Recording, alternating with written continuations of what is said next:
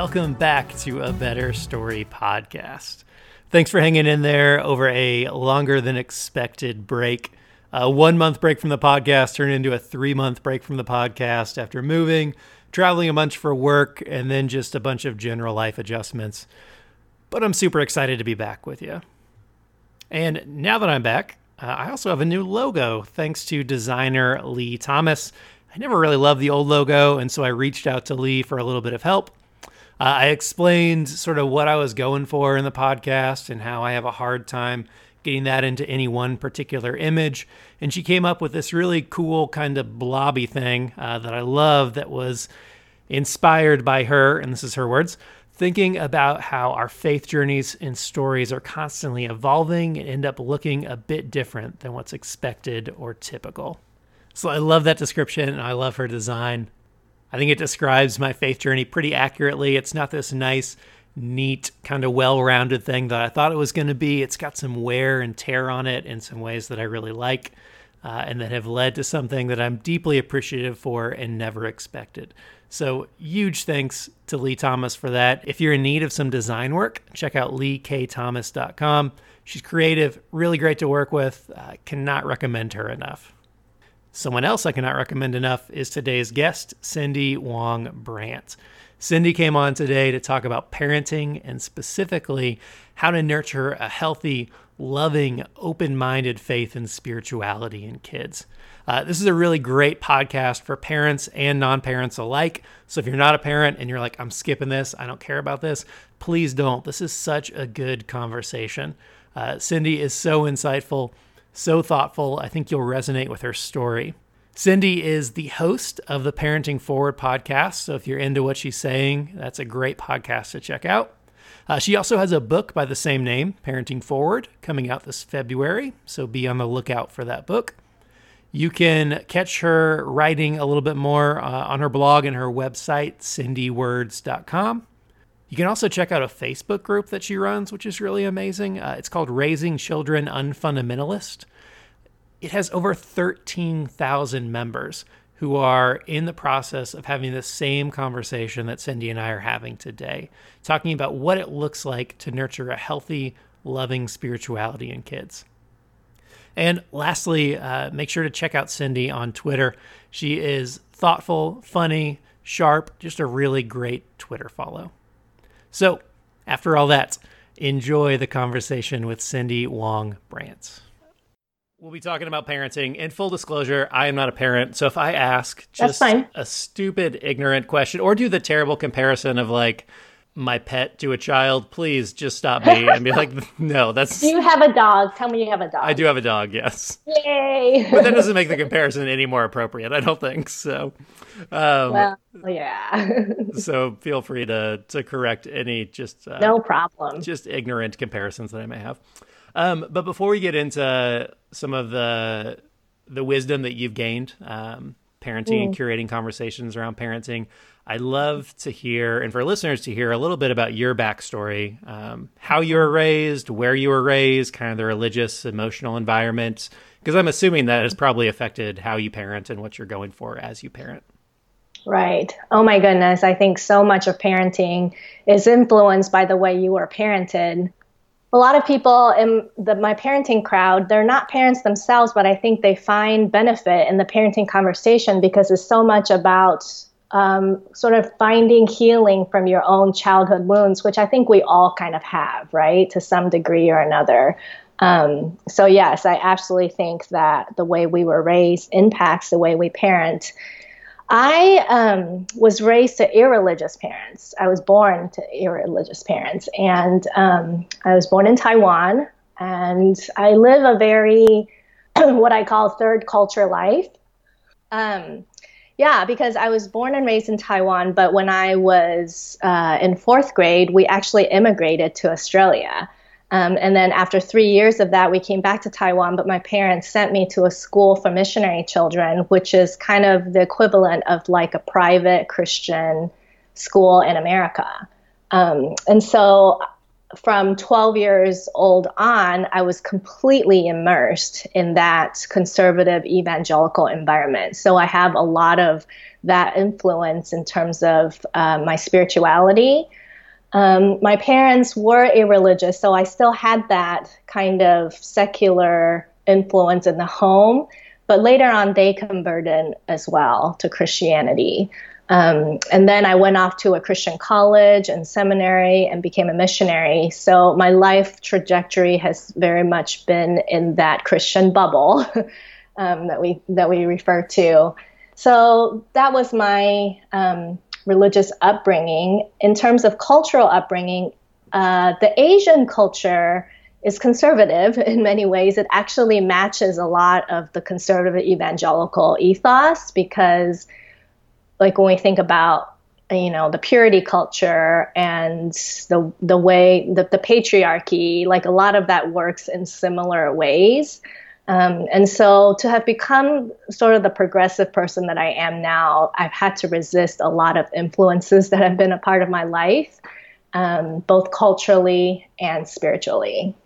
Yeah that's always a kind of a costly thing it feels like for a lot of folks as they make that transition out of um, uh, more conservative, either family environment or spiritual environment. Is there's things that relationships that are given up, um, ideas, concepts, those sort of things.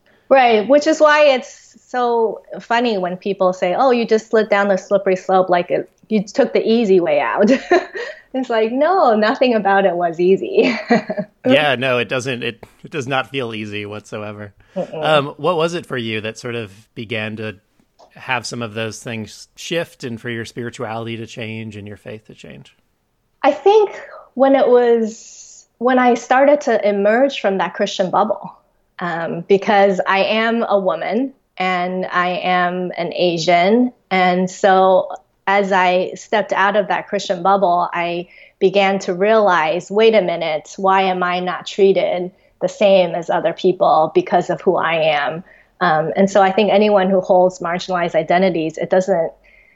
I mean, I know some people continue to be entrenched in their own internalized oppression, but I guess for me, I began to kind of claw my way out of that. I began to question why women weren't treated as equals. My husband and I, we both went to seminary, but when we went out into the mission field, people would ask him to preach and not me. They would ask him to lead and not me and we had had you know we went to seminary together. I, I, we walked through that journey of education together and i didn't understand. It was such a shock to me which was in hindsight kind of naive. But yeah i was shocked. And i continue to be shocked sometimes because in my own head i feel like i deserve to be treated like men but the world continues to not treat me in the same way. And so as i question and doubt that, then I began to also question a lot of other things that I was raised with. Well, with if they were wrong with gender equality, then what else was wrong, and how else have I internalized something that was unhealthy um, as opposed to healthy spirituality? Yeah, that thread, once it's pulled, can unravel a lot of different areas. Yeah. Um, I'm curious uh, if you don't mind me asking where you are a missionary. Patriarchy is obviously pervasive everywhere, but um, context and, and culture I know plays into it as well. Yeah, I was in China. Yeah, I was there for five and a half years. You know, it's not technically, you, you can't be a missionary in China. Right. It's not an open country in that way. And so sometimes I, am not sure how to talk about that, but um, that's where we were. yeah, gotcha. Were you all parents at the time that some of these sort of things started to, to change for you? Yeah, actually, a lot of my parenting journey was just coincided with deconstructing.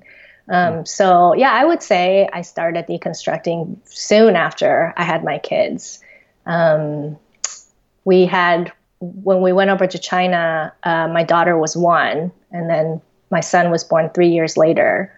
And so, yeah, we wrestled with a lot of those things as the kids were growing up. So it's it's complicated because I just talked about this at the Evolving Faith Conference. It's you're in this your children when they're growing up, they're they're in that first stage of their faith formation. They're forming their faith identity and figuring out what they think and believe for the first time. And but then we're at this stage of dismantling some of our faith beliefs. And so it's it's a really tense contentious place to be at where you're you know disintegrating your faith while they're integrating their faith. Um, and so that's kind of how i started talking about the parenting conversation because i was like well what how, how in the world are we supposed to do this? Um, so that's what started my facebook group raising children unfundamentalist and and everything else. So can you talk a little bit how that group started? Because that, I mean, this kind of, it seems like that kind of like blew up in a really good and beautiful way and got mm. a lot of mm. voices involved in this conversation.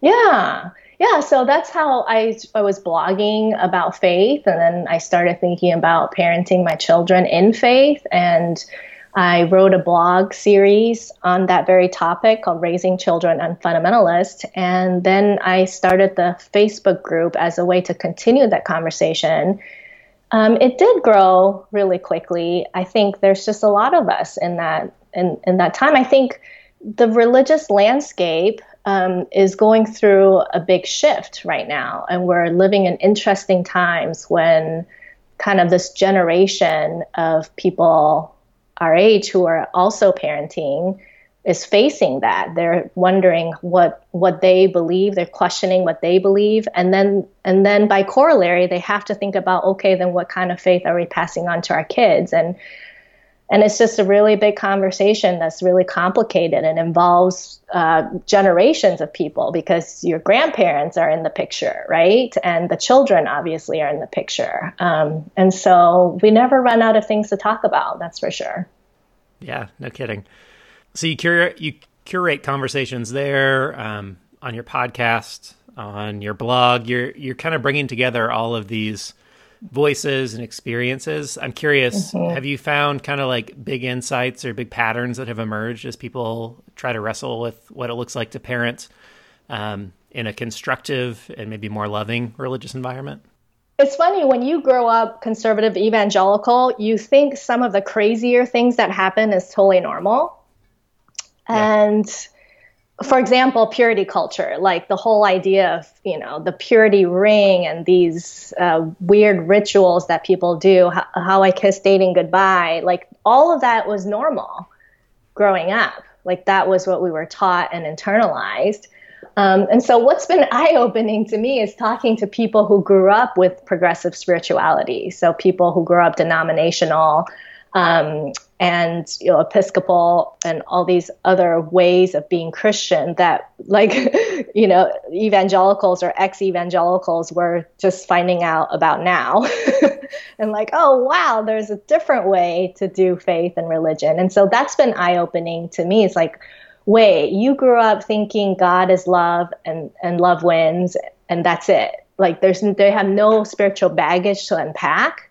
And that's been shocking to me that it's possible. It's hopeful because it makes me think we can do the same with our kids.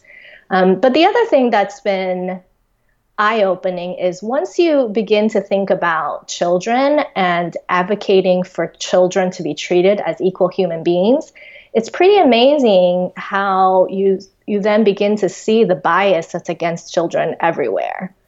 Um, and so that's been a journey for me since I've started the parenting conversation to realize how much the world still is very anti-child. And that's it's depressing in one way, but we can't address a problem unless we name it, right? Um, and so that's encouraging to me that we're starting to name these anti-child biases so that we can um, start to change and make the world better to be a child in this world. For my own sake and for the listeners' sake, do you mind kind of just like bringing a couple of those to the surface uh, so we can start to kind of name those? Yeah. Um, I think that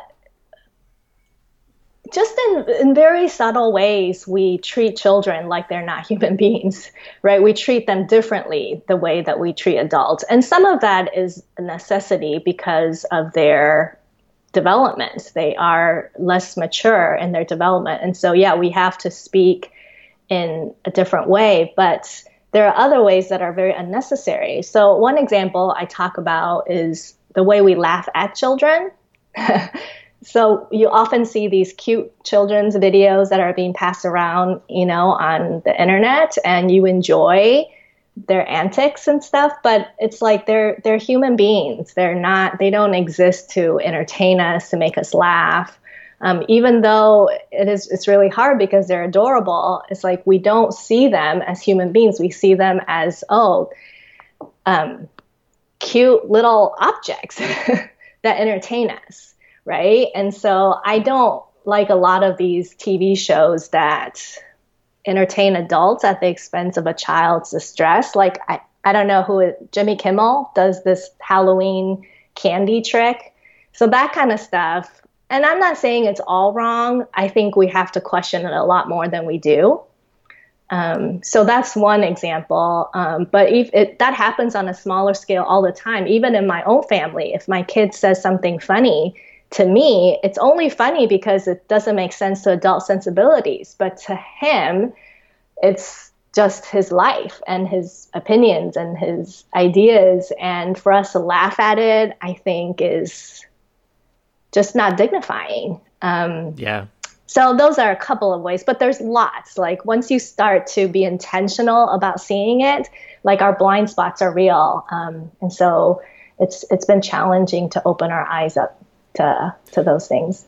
I um I always forget how much stuff stuck with me as a kid. Like when I interact with children, sometimes I think like, mm. oh, they're not going to remember this. And kids are super resilient, um, but like stuff really like you pay attention as a child. You notice how people treat you. You notice how they talk to you. If mm-hmm. uh, you're if you're being condescended to, then yeah, pick that up. So yeah, yeah, that's really helpful to illuminate. But on the flip side, if you say something kind or do something that's really extraordinary, that also sticks with kids, right? Like I think we all remember instances when someone did something that literally changed our lives, right? Boosted our self-esteem, and so.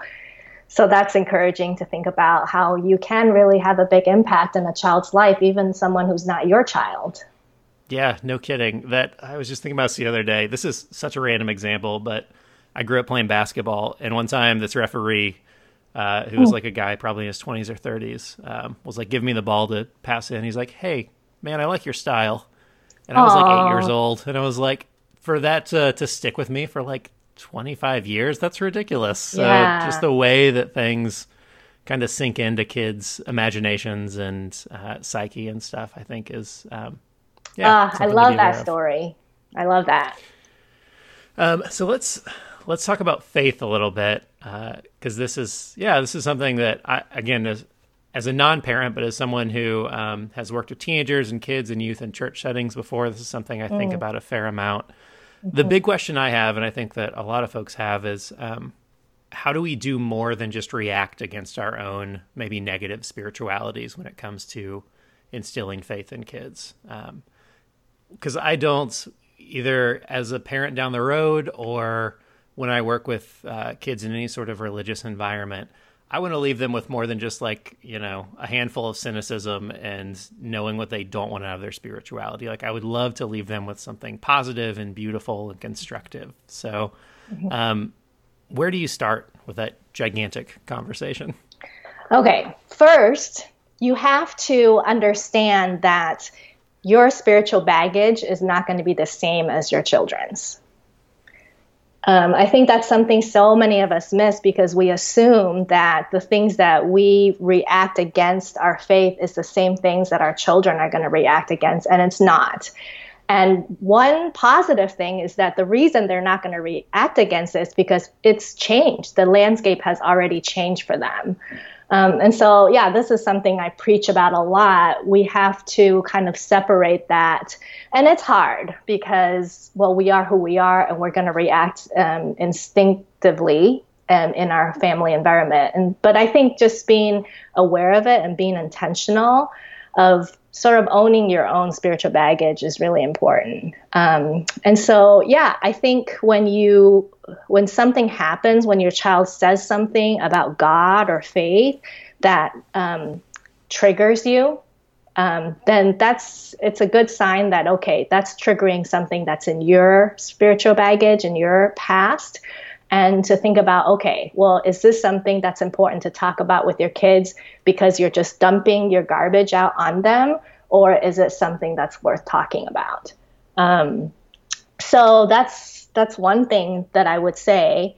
Uh, another thing is i feel like a lot of people understandably are angry and bitter and cynical. Um, and so they react to a lot of the um, yeah just conservative christianity right? You're, you're upset and you just want to lash out in anger. And even even though that's justifiable i always think that the best way the best revenge is a life well lived right like for all the people who tell me that I'm a heretic, that I am sliding down the slippery slope, that I'm living in this life of immorality, like I want to show them not by just screaming back at them. I want to show them, no, look, I am living a healthy, beautiful life filled with people that you don't ever get to know because you're not willing to set aside your bigotry. right? So, okay, slightly passive aggressive there. I mean, hey. but if the shoe fits. But I think that's I think that's um I don't know, that works for me. That's life-giving for me. Um, yeah, I'd rather focus more on making my life shine. It's kind of funny. I'm going back to my evangelical lingo. Like, I'm, I want to be a testimony and a witness of progressive faith. you know, and and so I think maybe if we lived our lives more that way, we would be able to influence our kids to see that hey, just live the best life that you can, and um, that's that's the best argument than any yeah. other you know, negative yeah. rants on Twitter. yes, it's very easy to do those. Yeah, the I mean again just to go back to like some quote unquote biblical language or roots like the the fruit of um, yeah. a faith or a life is is the best part of it or it tells you the kind of quality of uh, of what you're doing, I guess. Yeah. I'm curious. I have all sorts of questions in my mind and all sorts of different ways to go.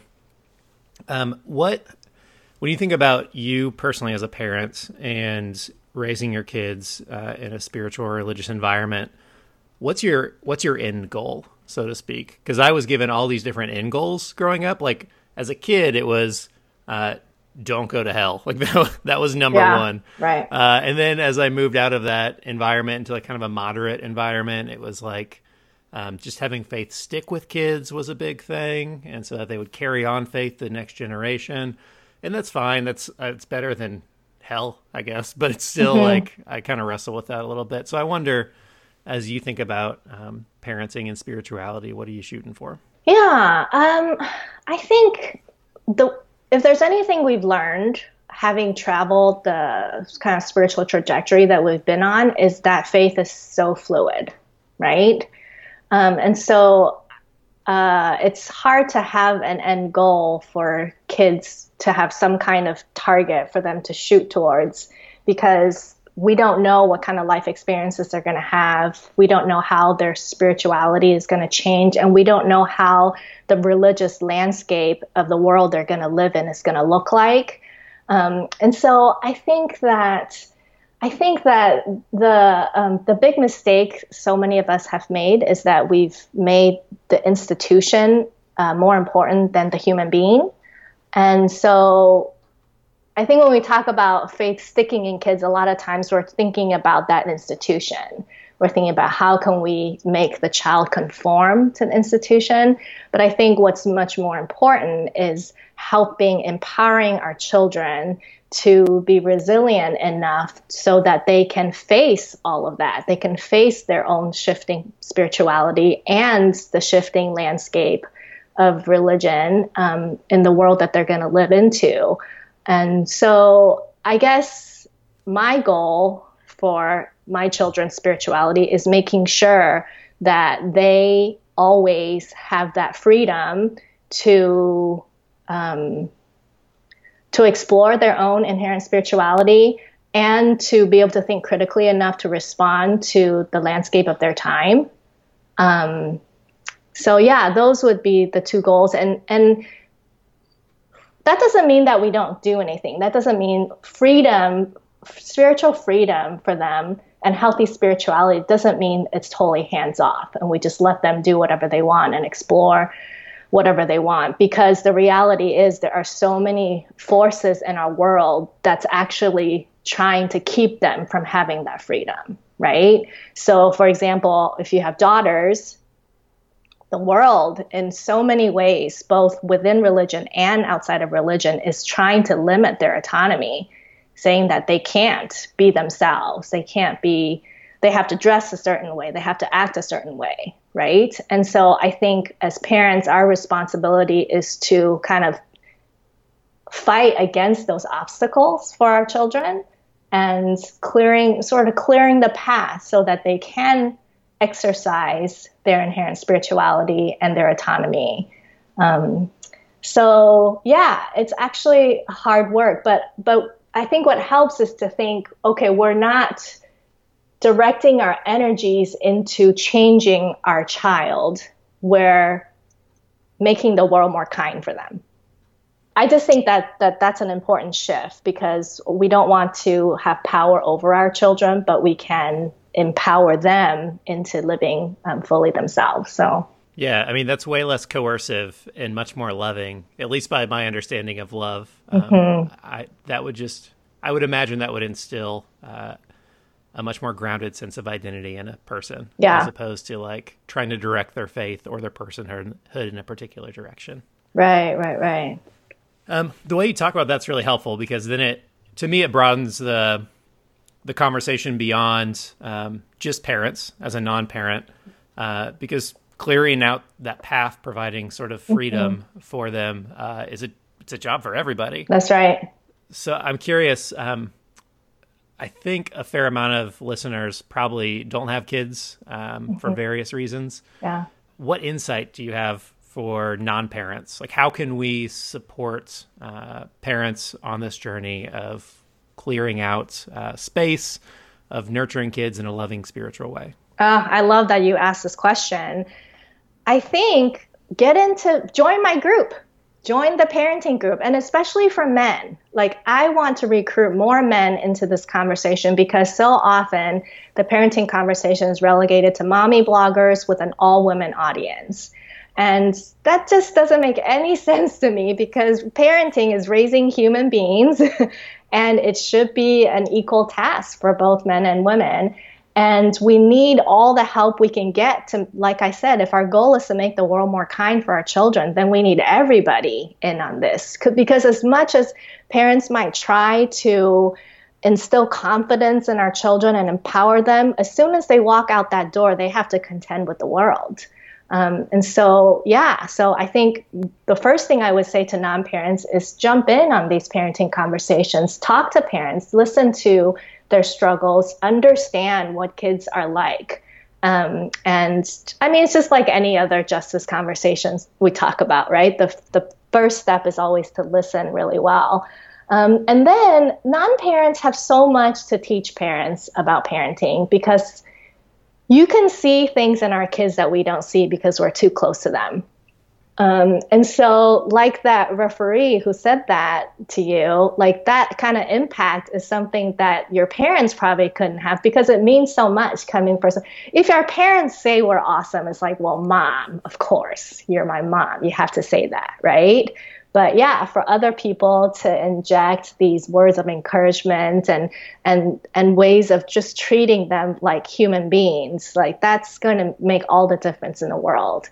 And so, yeah, I would just say what are what are the ways that you're investing in children and loving them and treating them with equality um, will make make a big difference.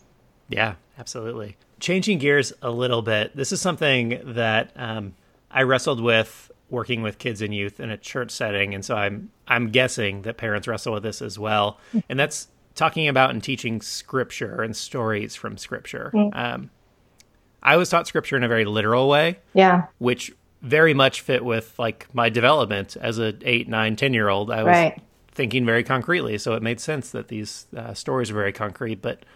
I realize, and a lot of people have realized, that those very literal, concrete readings of Scripture can produce some very toxic environments and very unhealthy outworks or outcomes uh, for faith. So, how do you talk about scripture with your kids in various developmental stages? Yeah.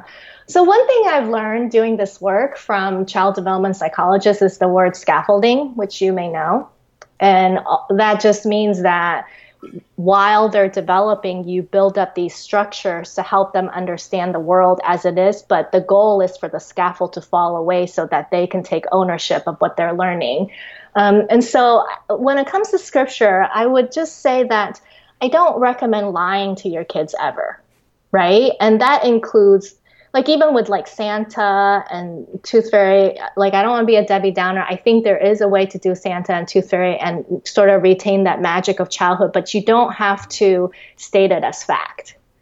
So I think similarly with biblical stories, you you don't have to like I would if I didn't believe, let's say, um, that a man was actually swallowed by a whale for three days, like I'm not going to tell my kid that this is a true historical story but I can still tell the story and just let them sort of be open to their own interpretation. And, and, if they take it literally because they're in that development, then sort of make space for that. Like it's okay because that's where they're at. But don't also set yourself up so that you have to later tell them, oh, well, mommy lied about that. Um, it's not actually a true story. This is how you're supposed to think about it as an allegory, right? Like, and so, you know, I think maybe just open, make it open enough. Um, introduce a story and just let let the child interpret the way they want to and affirm that affirm whatever they think. If they think it's concrete then it's like okay yeah. And but then this is the scaffolding part. As the child grows and the scaffolding falls away you can begin to introduce okay well there are different ways to tell a story. You can introduce the idea of genres and how um, there's fiction and there's nonfiction and there's poetry and there's hyperbole and metaphors and um, and then and that way they can step into that right? They can be like okay yeah i used to think of it concretely but there are these other ways of thinking about story and how can i then reinterpret the way that i see the story and make space for that which is something we weren't allowed to have right? We weren't allowed to have space to reimagine the way we read Bible stories. So we, let's not repeat that mistake with the kids. We want to make sure that they can grapple with stories and and also the fact that fiction has truth, right? Like just because the story is fiction doesn't mean it's untrue. Um, so yeah, those conversations come in later. So how can we scaffold their understanding so that they can grow into that um, as they're developing? Yeah, that's so helpful and kind of underlying a lot of what you said or what I heard mm. um, was kind of wondering with kids. I had yeah. a co-pastor I pastored mm. with who oversaw our kids ministry in a church I worked at. Uh, and that's what she would do. She would just at the end of a story, excuse me, at the end of a story, she would just ask, uh, you know, I wonder mm. how this is sitting with you. I wonder what you think about this story. Yeah. And giving the kids the freedom to sort of think their own thoughts about a story. Yeah, and being willing to learn from them.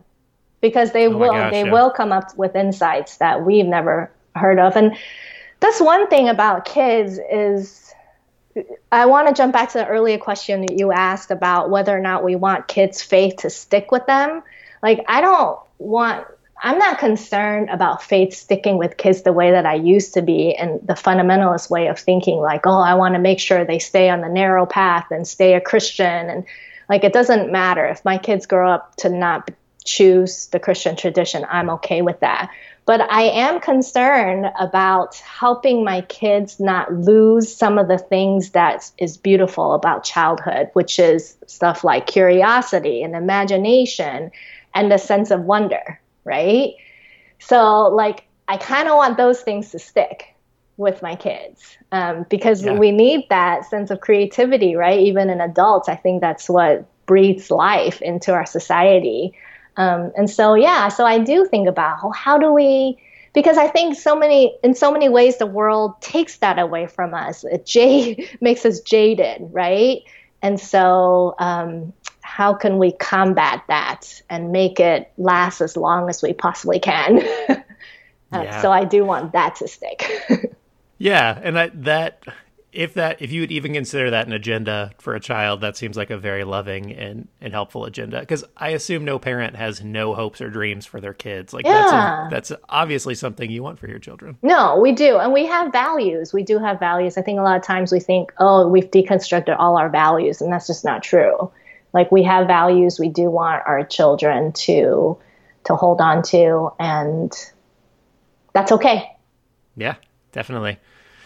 Um, one of the things that I have struggled with, uh, again, in talking to to kids and teenagers in particular about faith, is their big questions about life and death, and especially hell.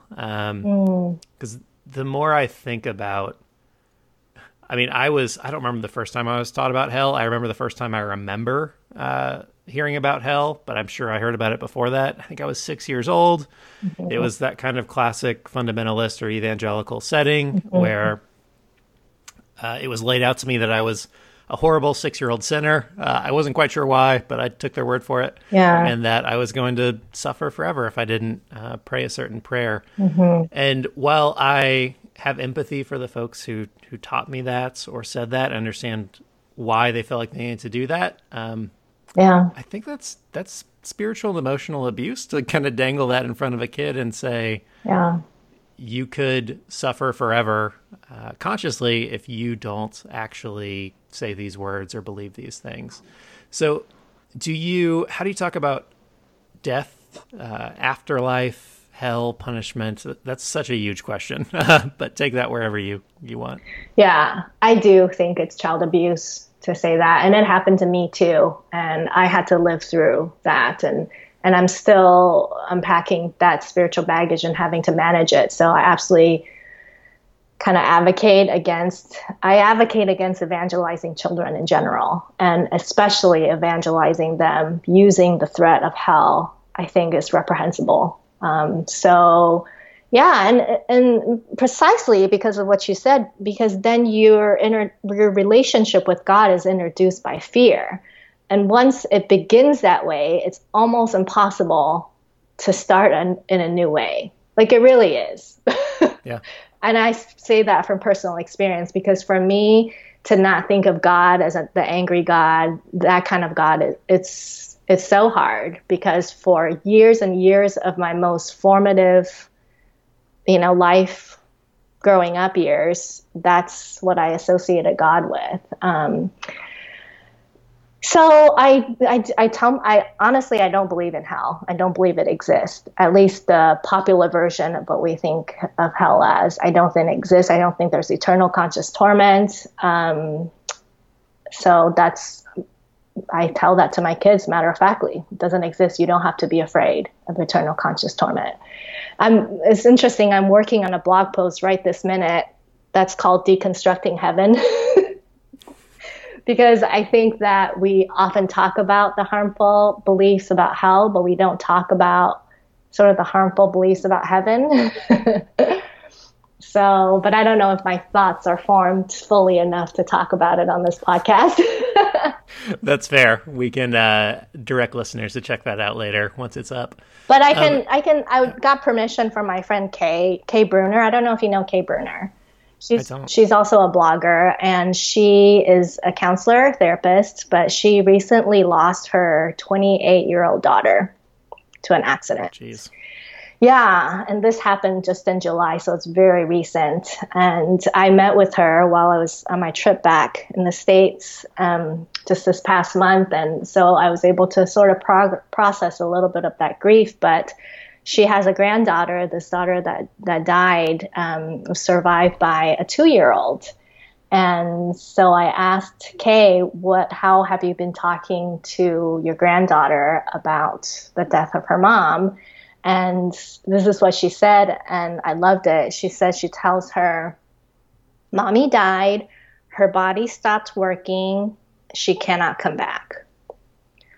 Um, and so I think that um, we have to be um, as truthful as we can with children when we talk about death. Uh, we have to give them the facts um, instead of some euphemism and Yeah, I'm not a huge fan of telling kids, well, you'll get to see this person again in heaven. Because I, to me, we just don't know. We don't know for sure, right? And I know it's a beautiful hope and that a lot of people believe it. But the fear that I have is that if you hold on to that hope, that it becomes a bandage over a deeper wound of your grief and that you're not able to work through it. Um, and so yeah, I think when you talk to children about death, you have to be as truthful and honest as you possibly can. And I love what she said because it's truthful, but it's also kind um, and gentle and developmentally. Uh, she can grasp that. A two-year-old can grasp that, and she she can know that mommy can't come back. Um, yeah. Yeah, that's. A, I mean, that's such a hard conversation, but I think as you're talking about that, the the perspective that you're articulating and that that she shared uh, with her granddaughter, mm-hmm. I think uh, would give a person tools to deal with their anxiety and their grief and the hard things in life. Right. Because for me as a kid, I remember having, you know, anxiety about death as a child. Right. And heaven was just kind of the stamp over that anxiety. I didn't work through it. Exactly. Like, yeah. I was just told like this is what it's going to be and I just needed to like double down and try to believe that. Right. Um, same thing with those big statements like God's in control and God has a plan and right. those sort of things. It just like it smooths over our anxiety and our feelings and our emotions without actually having us grapple with them and deal with them. Um, yeah, and, I don't, I don't, yeah. I can't figure out how to speak to that and say, listen, we have to grapple with our anxieties and be real and and do the hard work. Like it's hard. That's why we hang on to these sort of hopes to help us cope with it. It's called a coping mechanism for a reason. So I don't, I can't figure out how to talk about this without diminishing people's very rich theological beliefs about the afterlife. Um, and also honoring coping coping mechanisms aren't bad right? Like we need that in our lives to deal with anxiety. So yeah i can't i think that's why i'm kind of struggling with this blog post i'm writing. I can't figure out how to talk about it because i do think it's important to talk about without sort of trampling over people's earnest beliefs about the afterlife. So i don't if you have any insights i'm all all ears I that's such a gigantic question.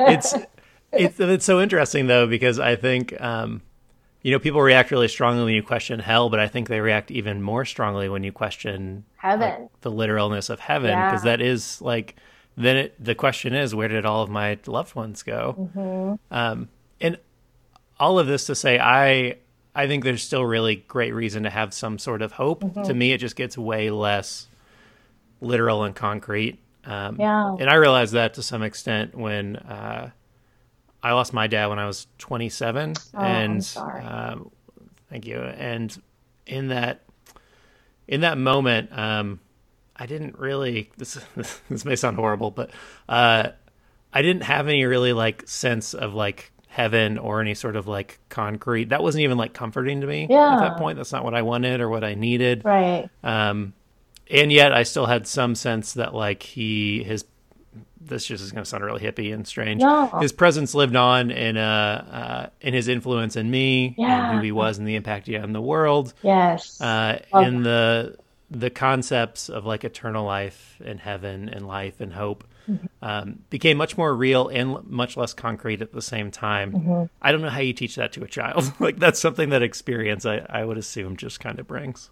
I feel like a child has their own experiences, right? Yeah. Like I am, I, I, definitely want to follow my friend Kay's granddaughter. Like, what is she saying about what she remembers about her mom? And and probably the stories that she's going to remember about her mom are the things people tell her, and that's part of her mom's legacy, right? Like the way that she's impacted all of this little girl's loved ones, and um, but you know, I'm so surprised at how little evangelical Christians don't question this idea that their loved ones are in heaven. Like, there's, I have so many questions about that. Like, how is that going to work? Like, what kind of, what age is that person going to be when you see them? And what kind of setting? Like, I feel like there were all these questions that people just did not ask.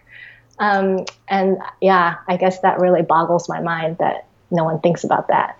And so I do think that the honest truth is that it's it's always been a really nebulous concept. yeah. Um, and so, yeah, but I love, I love your thoughts about your dad. And I, I just think that it is possible to find great comforting hope without necessarily the, the literal kind of heaven that we grew up believing in. Yeah, absolutely. And uh, to me, it goes back to, to a sense of wonder as well. Mm. Like just having a concrete answer for what happens after you die is way too simple and way too arrogant and loses that sense of wonder to me. Yeah. Yeah.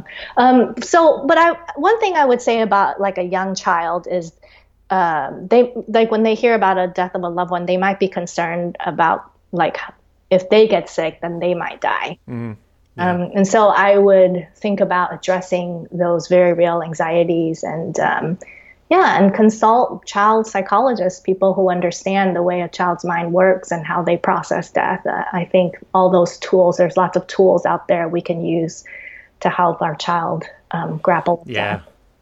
That, that is such good advice that I feel like could be applied to any like spiritual uh, setting is listen to experts yeah. who are not in the spiritual setting, you know? Like, there's so much more wisdom and insight beyond our uh, two or three thousand year old book and the tradition that came out of that. So not to denigrate that tradition, just to say there's a lot more there. Right. Yeah.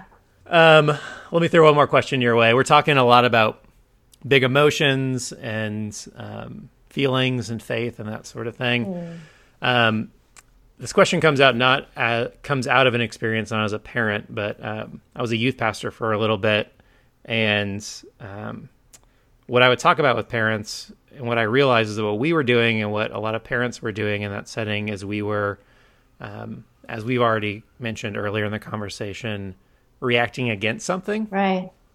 And that meant that we were leaving out a lot of pieces of their faith that could be really helpful. Mm-hmm. And one of those was emotion. Um, at least in the the version of like white evangelicalism in the United States that's uh, gets a lot of attention there's like these emotional highs, these spiritual highs, these like worship uh, settings where people cry and have all these great big emotional experiences. And I had those, and I think they were relatively sincere. Mm-hmm. Uh, but I realized I was leaving those out of the, the kids and the teens experience, at least what we were cultivating in this church setting.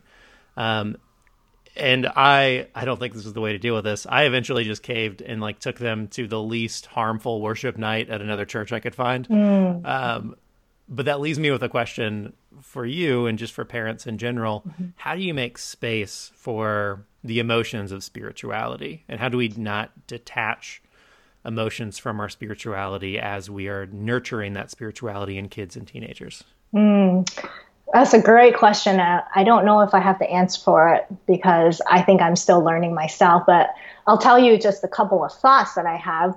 Uh, my daughter is a teenager and she is really into K-pop, which I think she's not alone. um, and she went to a concert um, and she came home. She loved it. She said she, it was like a huge crowd of people. The light show, the dancing, the performance was amazing. And she said she was crying and everyone else was crying.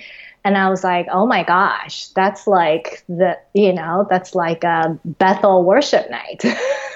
yeah. When I was a teen, that's that's what I went to, and I there were so many parallels, right? The big crowds, the emotional manipulation, and that catharsis of having a common um, vision for why everyone was gathered in this space at the same time. And so, yeah, that kind of just got me thinking. Like, I was like, she had a spiritual experience. She had like that transcendence. Uh, there's something bigger than myself at this K-pop concert.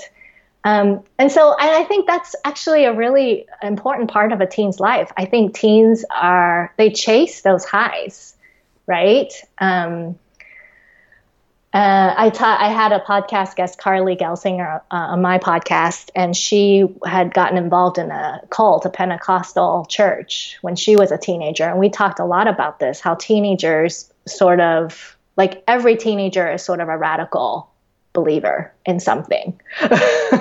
right? Like that's just kind of yeah. developmentally, they're very polarizing and they kind of chase those highs.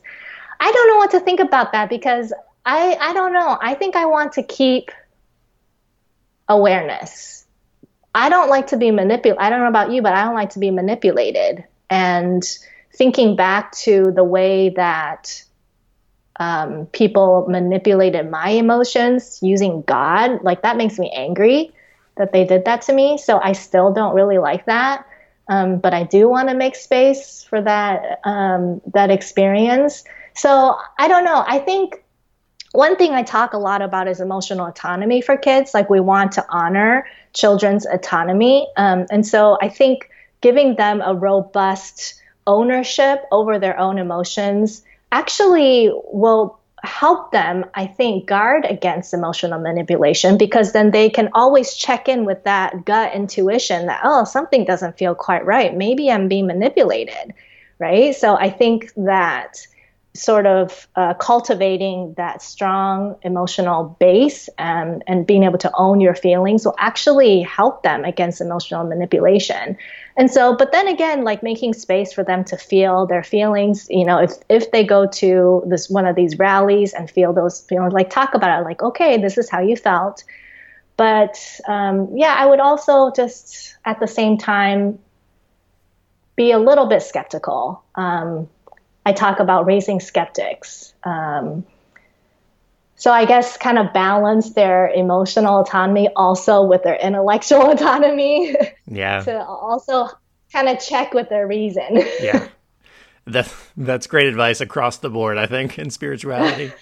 um, to me, that awareness, as I've grown in the awareness of what's happening in those settings, it doesn't take away from the spirituality of it. Like, it's amazing that human beings can get together in an environment and like focus and be connected in that way. It may not mm-hmm. mean that what's being said in front of you or communicated is actually true or mm-hmm. helpful, but the actual mm-hmm. experience is it's, it's, like a miracle of existence to be a human being on the planet. Um, mm. And to me, that's deeply spiritual. I don't know if that connects for teenagers as much, but as I've grown in that, I haven't. That's how I haven't like despised those worship experiences, um, and it allows I think it could allow us to go to a K-pop concert and acknowledge that that was a spiritual experience, just like a Bethel worship night would be, or whatever it may be. Hmm. I'll have to think about that. Yeah.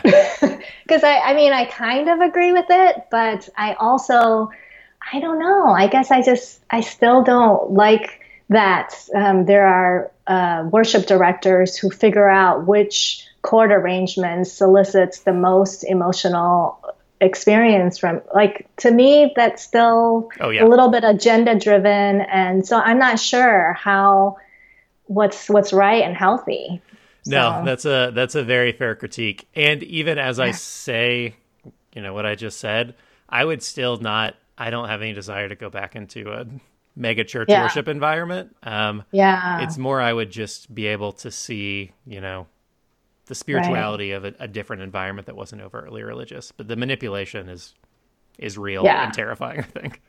Right, right, right. Yeah. Yeah.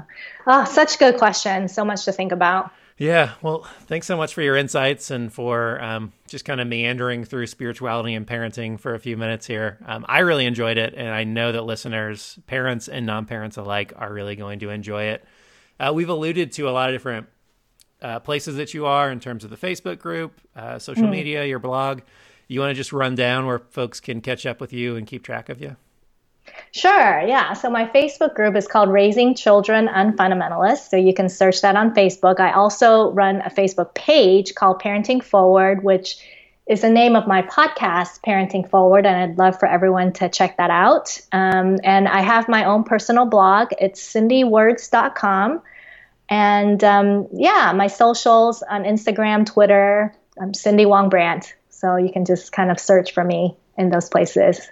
Yeah. Thank you so much for having me. Oh my gosh, thanks for uh, for chatting. And I should say you're a great uh, follow on Twitter. So you're uh, thoughtful and entertaining, and just the right amount of like edgy, not like edgy where it's like, oh, like you're just, you know, trying to turn people off. It's like, oh yeah, you're just like throwing some truth out there, which is really great. So, oh, thank you. Yeah, I'll encourage. you know, I, am sorry, I totally forgot to pitch my book that's coming out oh, in yeah, February. Definitely, that that seems important. Your publisher, yes, I imagine, would probably appreciate you pitching yes. that. yeah, so I do have my book coming out called Parenting Forward in February 2019. That's awesome. Well, listeners, uh, I think we'll definitely check that out. So thank you so much. I've really enjoyed it. This has been really great. Thank you.